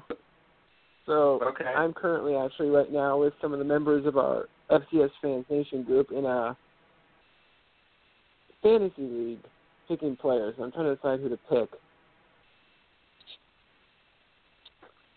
Mm.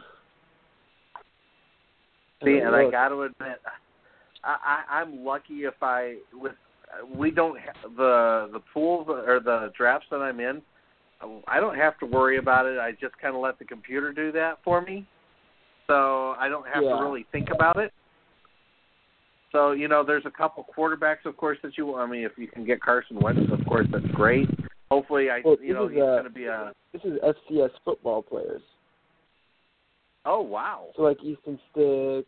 I'm trying to think of who to Oh, pick. I already boy. got I already got Lance Stone from NDSU. He's available. Um So this is just simply FCS football players. Current ones? yeah. Yes. Okay. Hmm. I'll tell you what, I, I'm not going to be any help to you on that one. I'm gonna go with Cookus. Yeah, you don't want you don't want my advice on that. I'll tell you what though, and and, and maybe it would have been a, a good uh, question here for Sam.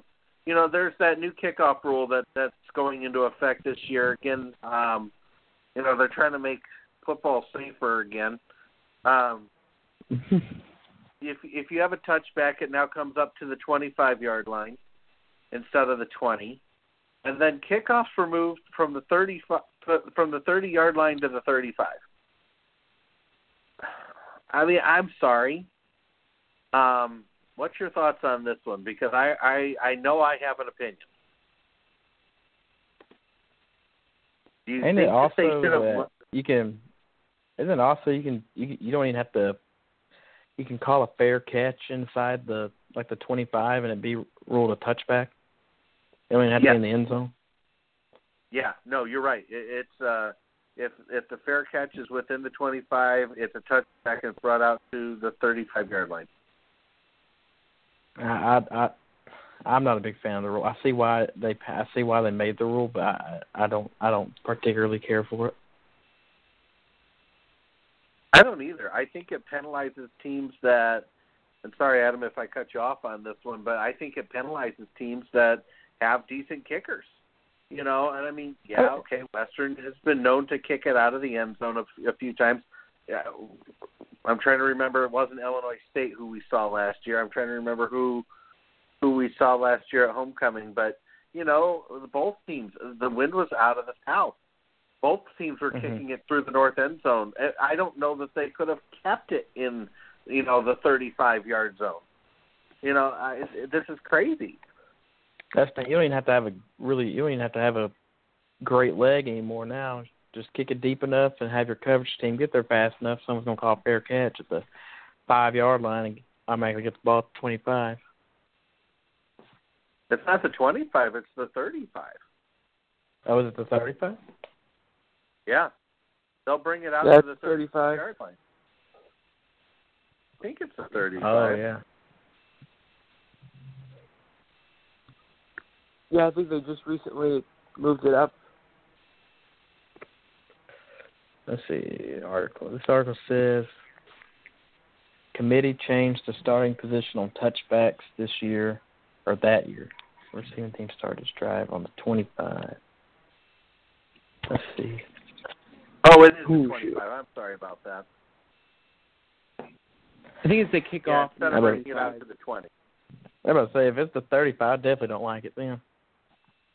Yeah, no, it is it is the 25, but still, that's still a significant penalty. Yeah, Yeah, that's is. the best way to put it.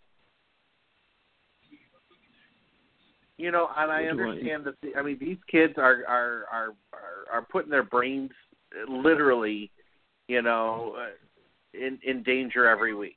I mean, it's Yeah. just an inherent part part of the sport. But you, you know, now now you're penalizing the kicking team. You're penalizing those teams that have decent special teams. Well, you, you know what you're signing yourself up for, also. So I get to where they're coming from and trying to protect the head area and all this stuff, but I think it's been a little overprotective right now. Mm-hmm. Mhm. kickoff returns one I'll of the most agree. exciting things in a game too. Yeah. And this this also, you know, to have that that um to have that fair catch inside the 25 yard line, you know, what's what's the incentive to bring it out now? Right. Yeah, that's true. 'Cause if you if you know you're not going to get to at least 25, you just got to call a fair catch. Mhm. Yeah.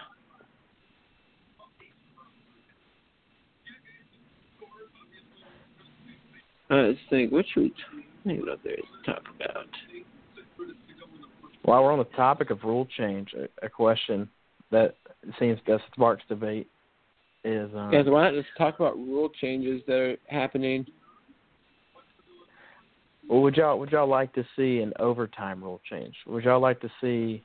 Because I know college overtime they start at the 25, which is already basically red a shirt? good kicker's wheelhouse. Sure. See, they got NCAA made some new rules here. We got ooh a recruiting restriction. see.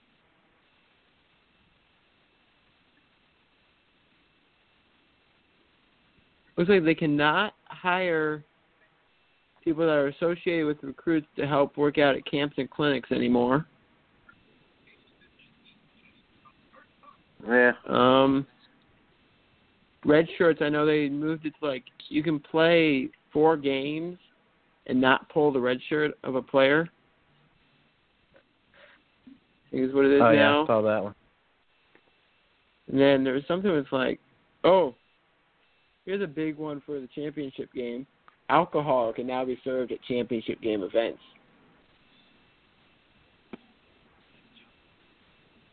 They will now serve I'm almost-. Nothing against it, but I'm almost surprised that that hasn't happened already.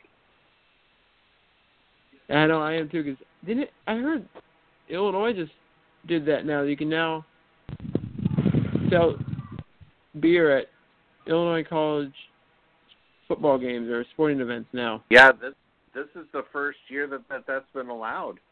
So I can't imagine what that's going to be like. You know, Macomb Oh. is, uh, you know has has had a record of of being a drinking town. I, I, I'm a little bit I'm I'm a little bit um curious how that's going to be. You know, going down to that first game where you can get a beer, you know, get something to drink.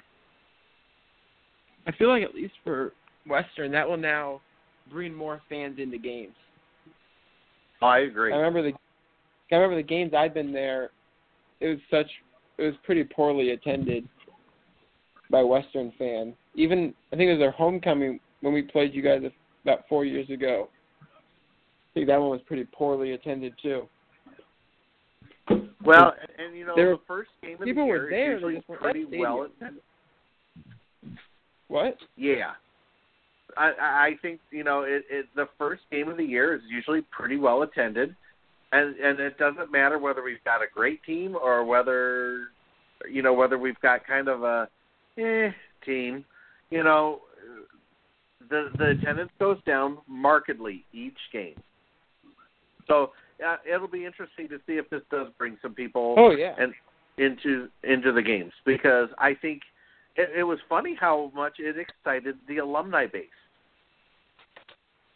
oh yeah. The alumni were were super excited about this. I think the alumni are probably more excited than the students. It's very possible because think of how many of the students can't drink. That's true. It's, no, it's pretty much upperclassmen, juniors and seniors. It's bad. Yeah, Depends on how old the juniors but the are. alumni the alumni base is pretty pumped about this. At least the ones that were commenting, of course, on Facebook. Well, yeah. Yeah. And I saw a few of them were commenting, "Oh yay, you know, we're gonna ha- we're definitely gonna have to go to homecoming, or you know, we're gonna have to make a game this year." Yeah, just think of how many, at least for the NDSU game this year, how many NDSU fans will come to that game now? Well, I think you go there just because it it is such a strong program. But you know, yeah, for for like an more people might come now for that one, at least for NDSU fans, just because they can now drink in the stadium.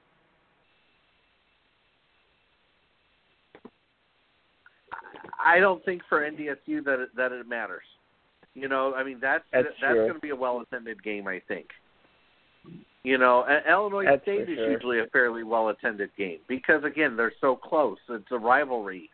You know, um, you know I don't know about about much of the rest of the conference. So Missouri State, that's that that'd be like okay, yeah, great.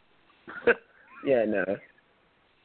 Southern coming up now. Now you're starting to, to get you know get the fan base excited, but you know uh, most of the rest of the conference, especially like the Dakota teams, it's like oh okay, yeah they're they're coming in to play football. Yeah. I feel ya. Yeah. Yeah. Trying to look back at the schedule for next week, see if there's any other games we might want to talk about. We're talking all about the Tennessee Tech Chattanooga game next Thursday night.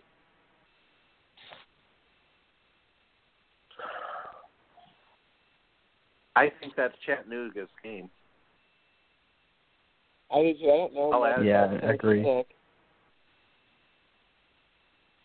You think Tennessee Tech can can take that game?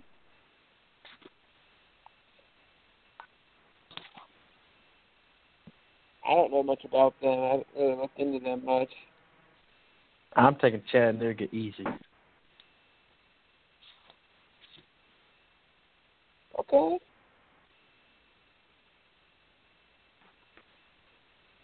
How about let's see what else is going on that night? Ooh, half hour before. Oh, that's that's another D two game. That should be an easy win.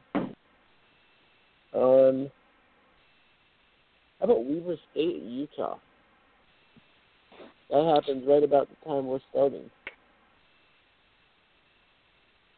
I think it's going to be a close game, but I I think Utah takes it. I mean, yeah, I Utah's think not Utah. been- Utah's not been a strong program, but I think that they'll, that they'll be able to be, you know, a division, you know, FCS game.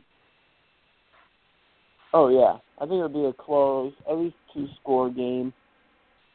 Maybe. I think it'll be close first half. I think I think Utah wins three or four scores in the second half. Okay. I hear ya. You still recording these, Jeff? I am still, uh, yeah, I'm typing away. All right. Gotta make sure. 'cause I know we want to keep track of these. The other games. Oh, I'll keep track of them. No worries. Yeah, I think another possible upset next week for FCS could be Southeastern Louisiana. They're playing Louisiana Monroe. I actually picked that game for the pool. I think that is going to be a good game. Not sure how I'm going on it though yet. Honestly, I I think that that could be an upset though. Um, mm, boy, am I willing to go out on the limb for that though Yeah. Just a second. What time is that game? That That's game uh, that's a seven o'clock game. Yes, that's right about one thirty. Yeah, I, that that that's a wild card game I picked for next week. Um, you'll see that by the way later. Um, All right, sweet. I'm ready to pick those. mhm. I, Those be I, I'm, tonight? I'm sorry. When will those be released? over the weekend. I don't know if, if they're ready to be to be released yet. I'll have to ask. But Uh, Um, we've got- we've got all the games games. what'd you say? So they won't be included in these, this weekend's games then? Or will they? Well, we don't do this weekend's games for the pool. So, and by the way, Dakota, if you want to be in the pool, let me know. Um, but honestly, I mean, um, Southeast Louisiana and Louisiana Monroe. I, I I put them as a wild card game. I think that that game could be an upset. I I just I'm having trouble pulling the trigger and saying for sure Southeast Louisiana. That's my pick. But I think it's going to be a close game either way. I, I, I you know, I, I think for right now, I'm just going to say Louisiana Monroe. Oh.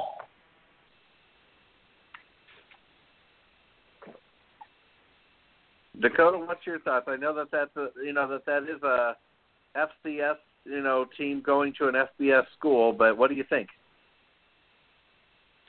I, I'm with you. I, I, I'm not really ready to go a certain definite one way, but right now my gut would tell me Louisiana Monroe. Okay.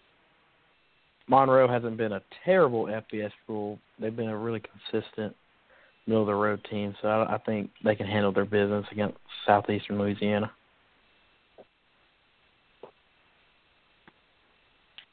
I see you. I see you. I'm gonna throw a little curveball.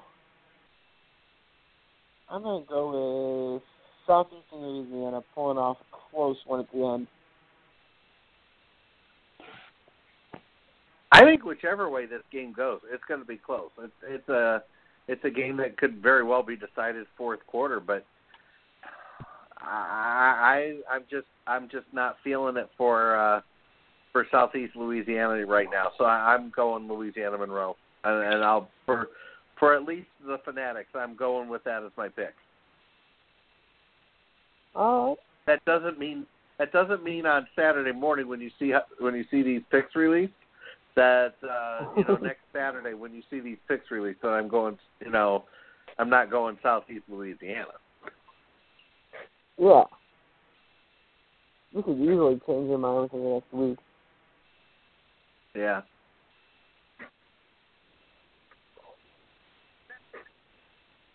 It looks like all the games that are worth discussing. Especially when we talk about Central Connecticut State, Ball State. Oh, that's Ball State. Yeah. I mean, Ball State's I think- not. Ball State's not been a bad FBS team, but they've always been at least decent. They've they've they've shown some good good seasons in the MAC. So I don't Yeah. think Ball State's going to have any trouble at all with uh with anybody you know from FCS that comes in there. And I see. And, and, they're Probably they're not going to they're not going to be picking. By the way, they're not going to be bringing in uh, some you know like a North Dakota State. They're going to be you know be picking like an Indiana State because they'll they'll keep it kind of local there. I'm surprised Connecticut, Central Connecticut's coming in there. Probably both needed a game, so they figured why not. Yeah, it'll be a good experience for Central Connecticut State. Don't get me wrong. Oh yeah. By the way, did we just? I, I don't have it down, but did we discuss Morehead State at Eastern Kentucky? We did not. I don't. I don't think we did. I, I just glanced by that one too. I don't know. I see Eastern I think that- pulling that one out. I think it's time to, to bring that one up then. Yeah, why not? Yeah, I see Eastern Oh. Kentucky pulling that out. Mm. Just a second, guys. What do you think, Dakota? Um, I'm also going to go. E- I'm going to also lean Eastern Kentucky. Um, old OVC rivals. Um, Morehead's really been down last few seasons. They've struggled against the, even the bad teams against in the FCS. So I, I, I think I think Eastern Kentucky pull it out at home. yeah, it's at home. It's a Trying to get- Thursday night game.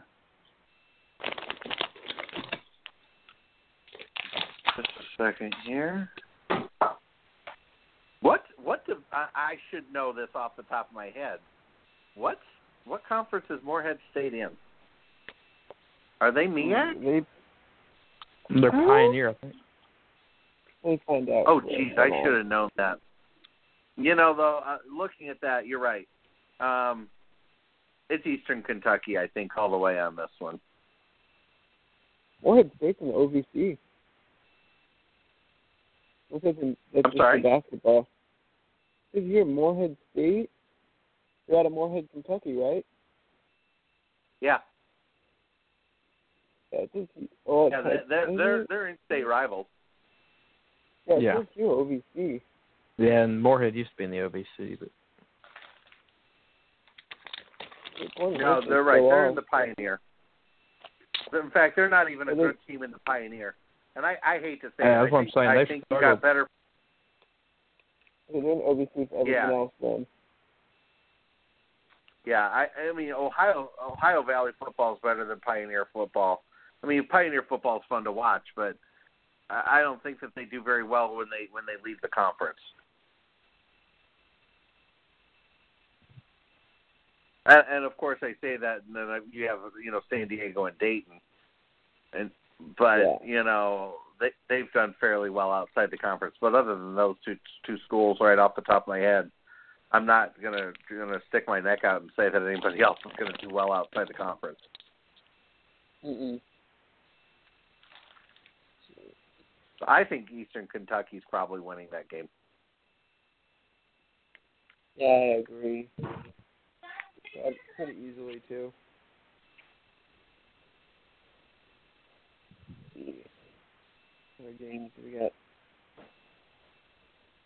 That might be all the ones we got are worth actually discussing. Cause every other every other game's uh, D two versus uh, FCS school. Well, yeah. Uh, no, it's probably gonna be an easy UAB win.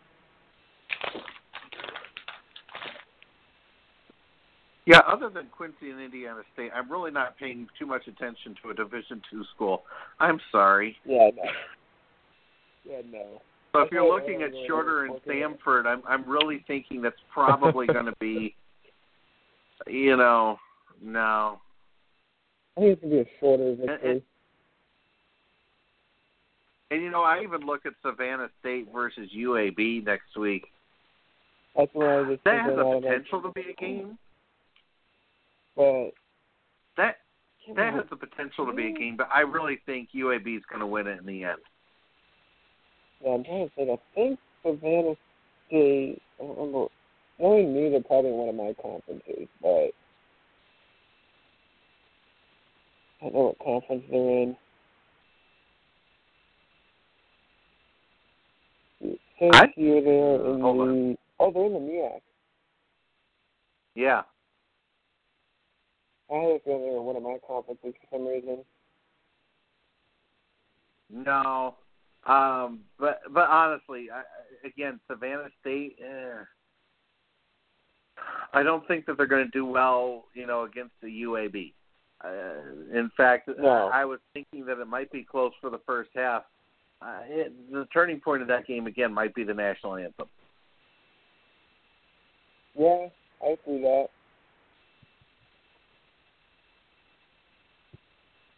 See. So I feel pretty confident saying I, I would go UAB on that one. Yeah, I agree. Mm-hmm. Mm-hmm. Savannah State yeah, I, I, I too would go. I too would go UAB. Probably would lean toward being not competitive at all. Mm-mm. Where's it moving to? Those are leaving the MEAC. Yeah, forget is where they're moving to. And it says they're leaving it. Oh, really? Okay, Well, I I was trying to could where they're moving to. It'd be nice if they moved to the Big South. That might be where they're moving to. Let's Big South. I need I need a tab here. Just a second. Yeah, I'm just looking it up right now, actually, see where they're moving to. I bet I can see it being the Big South. No, that's not moving there.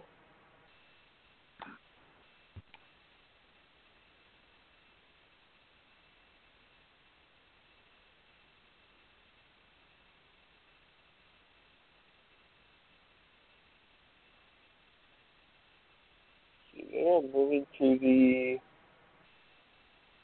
Oh, they're moving down. Oh, I think they're going back to Division Two. Yeah, that's what I'm saying here. Forgot they announced that last year. They're moving back to the Southern Intercollegiate Athletic Conference.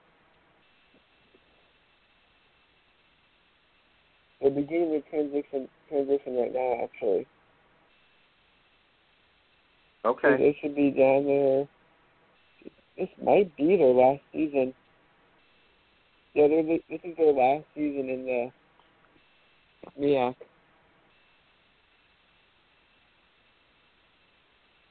Wow. Uh, well, and I can understand that. I mean, it's kind of a shame, but at the same point, you know, it, it makes probably more more sense for them.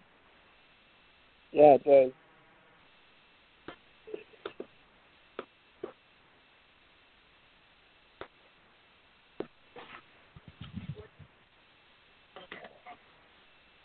Yeah. You know, at least at least you know, that they're that they're keep, keeping their athletic traditions alive there. They're not having to drop programs. It looks like I'm, I'm seeing the the same thing that you're probably reading. Are you reading off their? And they're going to be up there with other Georgia colleges, so that'll be a good thing. And their conference is headquartered in Georgia, so yeah, it's a good Yeah. thing for them. And, and and who knows? You might even see them pop back up and and challenge somebody in in the MEAC or somebody in the Southwest Athletic Conference. Oh yeah. They're joining- They got a team it looks like in their conference that's in Kentucky, team in Alabama. But most of them it looks like are in Georgia. So travel wise alone, that, that makes more sense. Oh yeah, that makes perfect sense for them. And it they, their conference consists of HBCUs. Yeah, they got teams from Georgia, South Carolina, Bama, Kentucky, Tennessee, and Ohio. So they're like they're a good southern team that's down there. Yeah. Alright, so we got about see what it says, five minutes left? Uh, a little bit. I think a little longer than that, about six. Six, yeah.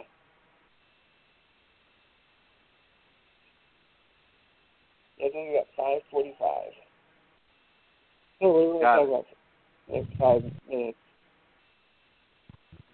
What game Yeah, are you looking most forward to? Well, I think we're probably easily able to tell what game we're most looking forward to between the three of us, other than a team that involves our school.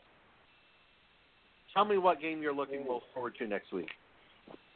Next week, I'd say I'm gonna go with your school. I'm gonna go with the Western Illinois Montana State game. I think that one we'll be able to see really what each team has. Yeah. So I like that game. What about you guys? Well, seeing that Western Illinois and Montana State, you know, would exclude my rule of of going for a a a game that involves my school, I can't pick that one, of course. Um, and a game that we didn't pick because it's actually going to be a week from Saturday is Northern Iowa and Montana. I'm looking forward to that Ooh. game. I I I think that that's going to be a great game. You know, it's it's out Uh-huh. there in Montana again, and I, I think that that's that's going to be a really tough game for both conferences. And that was and that was one of the games we had discussed actually to be our game of the week next week. Okay. That's an eight o'clock game, so it's prime time. Mhm. I think it's perfect. Yeah, that will be a fun game. I I I think that I think the Panthers will do well against the Grizzlies, except except for the fact again you're at altitude. Can they handle Montana in Montana. And your couldn't do it, so see if they can. You got soft on us there, dude. I'm gonna I'm gonna go one with a that's a week from Saturday as well. I'm gonna go FBS FCS Nicholls and Kansas. Ooh, That could be a fun game. see that one. That could be. At least for the FBS.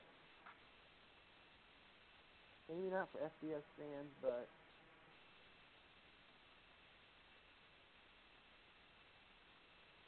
Let's see what it is. Yeah.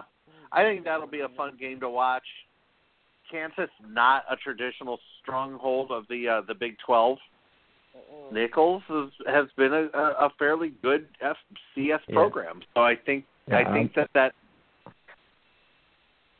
yeah, I think I that want to that's see a if good Nicholls matchup. can take the next step, challenge for the conference title, and what what better way to start than a FCS, FBS upset on the road? Even though it is Kansas, it's still FBS. Yeah. Well, that's another one I'm looking at right now that I'm looking forward to next week, and that's South Dakota State versus Iowa State. I think that game will really see what I SDSU has for receiving corps. I think that game's going to be a good matchup. I still think Iowa State will win it, but I think that game's Yeah. a good matchup. Iowa State's improved a lot within the last few years. So I think they, I think they win that by at least two scores, but